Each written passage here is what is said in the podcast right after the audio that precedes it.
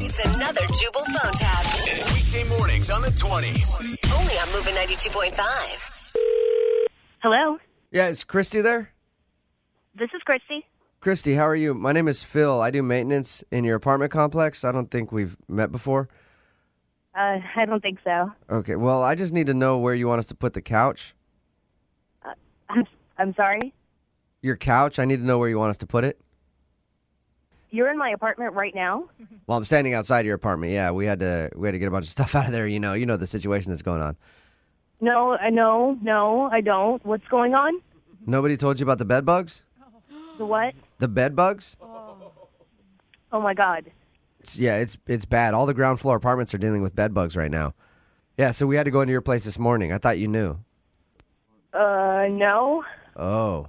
There's like a big nest near your bedroom.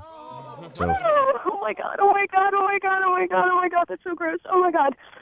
But anyway, they're under your carpet, your bed. Oh my There's God. like a few on your pillow. They're kind of all. Are you kidding me? They were on my pillow. No, I'm not, sister. They are everywhere. We've got bed bugs throughout this whole place.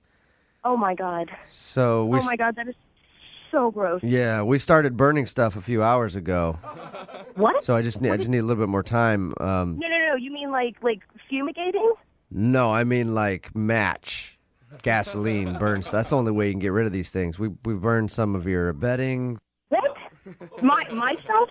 Yeah, a love seat, some old photos. There was a bag of clothes.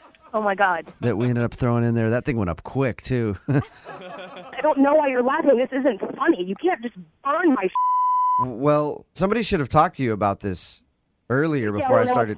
Talk to me about it, okay? No one talked to me about someone going into my place and bringing my personal. Okay, well, I got a work order here. It says come into your apartment, start grabbing anything I can to burn it because we need to get rid of the bed I do bugs. not care who you got orders from. Get out. There's got to be another way to deal with this, but you guys are obviously ass Yeah, clowns. I- we've- I can't handle it. Ma'am, we've already burned most of the items in the apartment. Oh my god, I'm gonna be sick. I was able to save your couch, so maybe you could Oh at my least God. thank me for that. You you want me to thank you Well, for you know, burning my life up? Are you kidding me?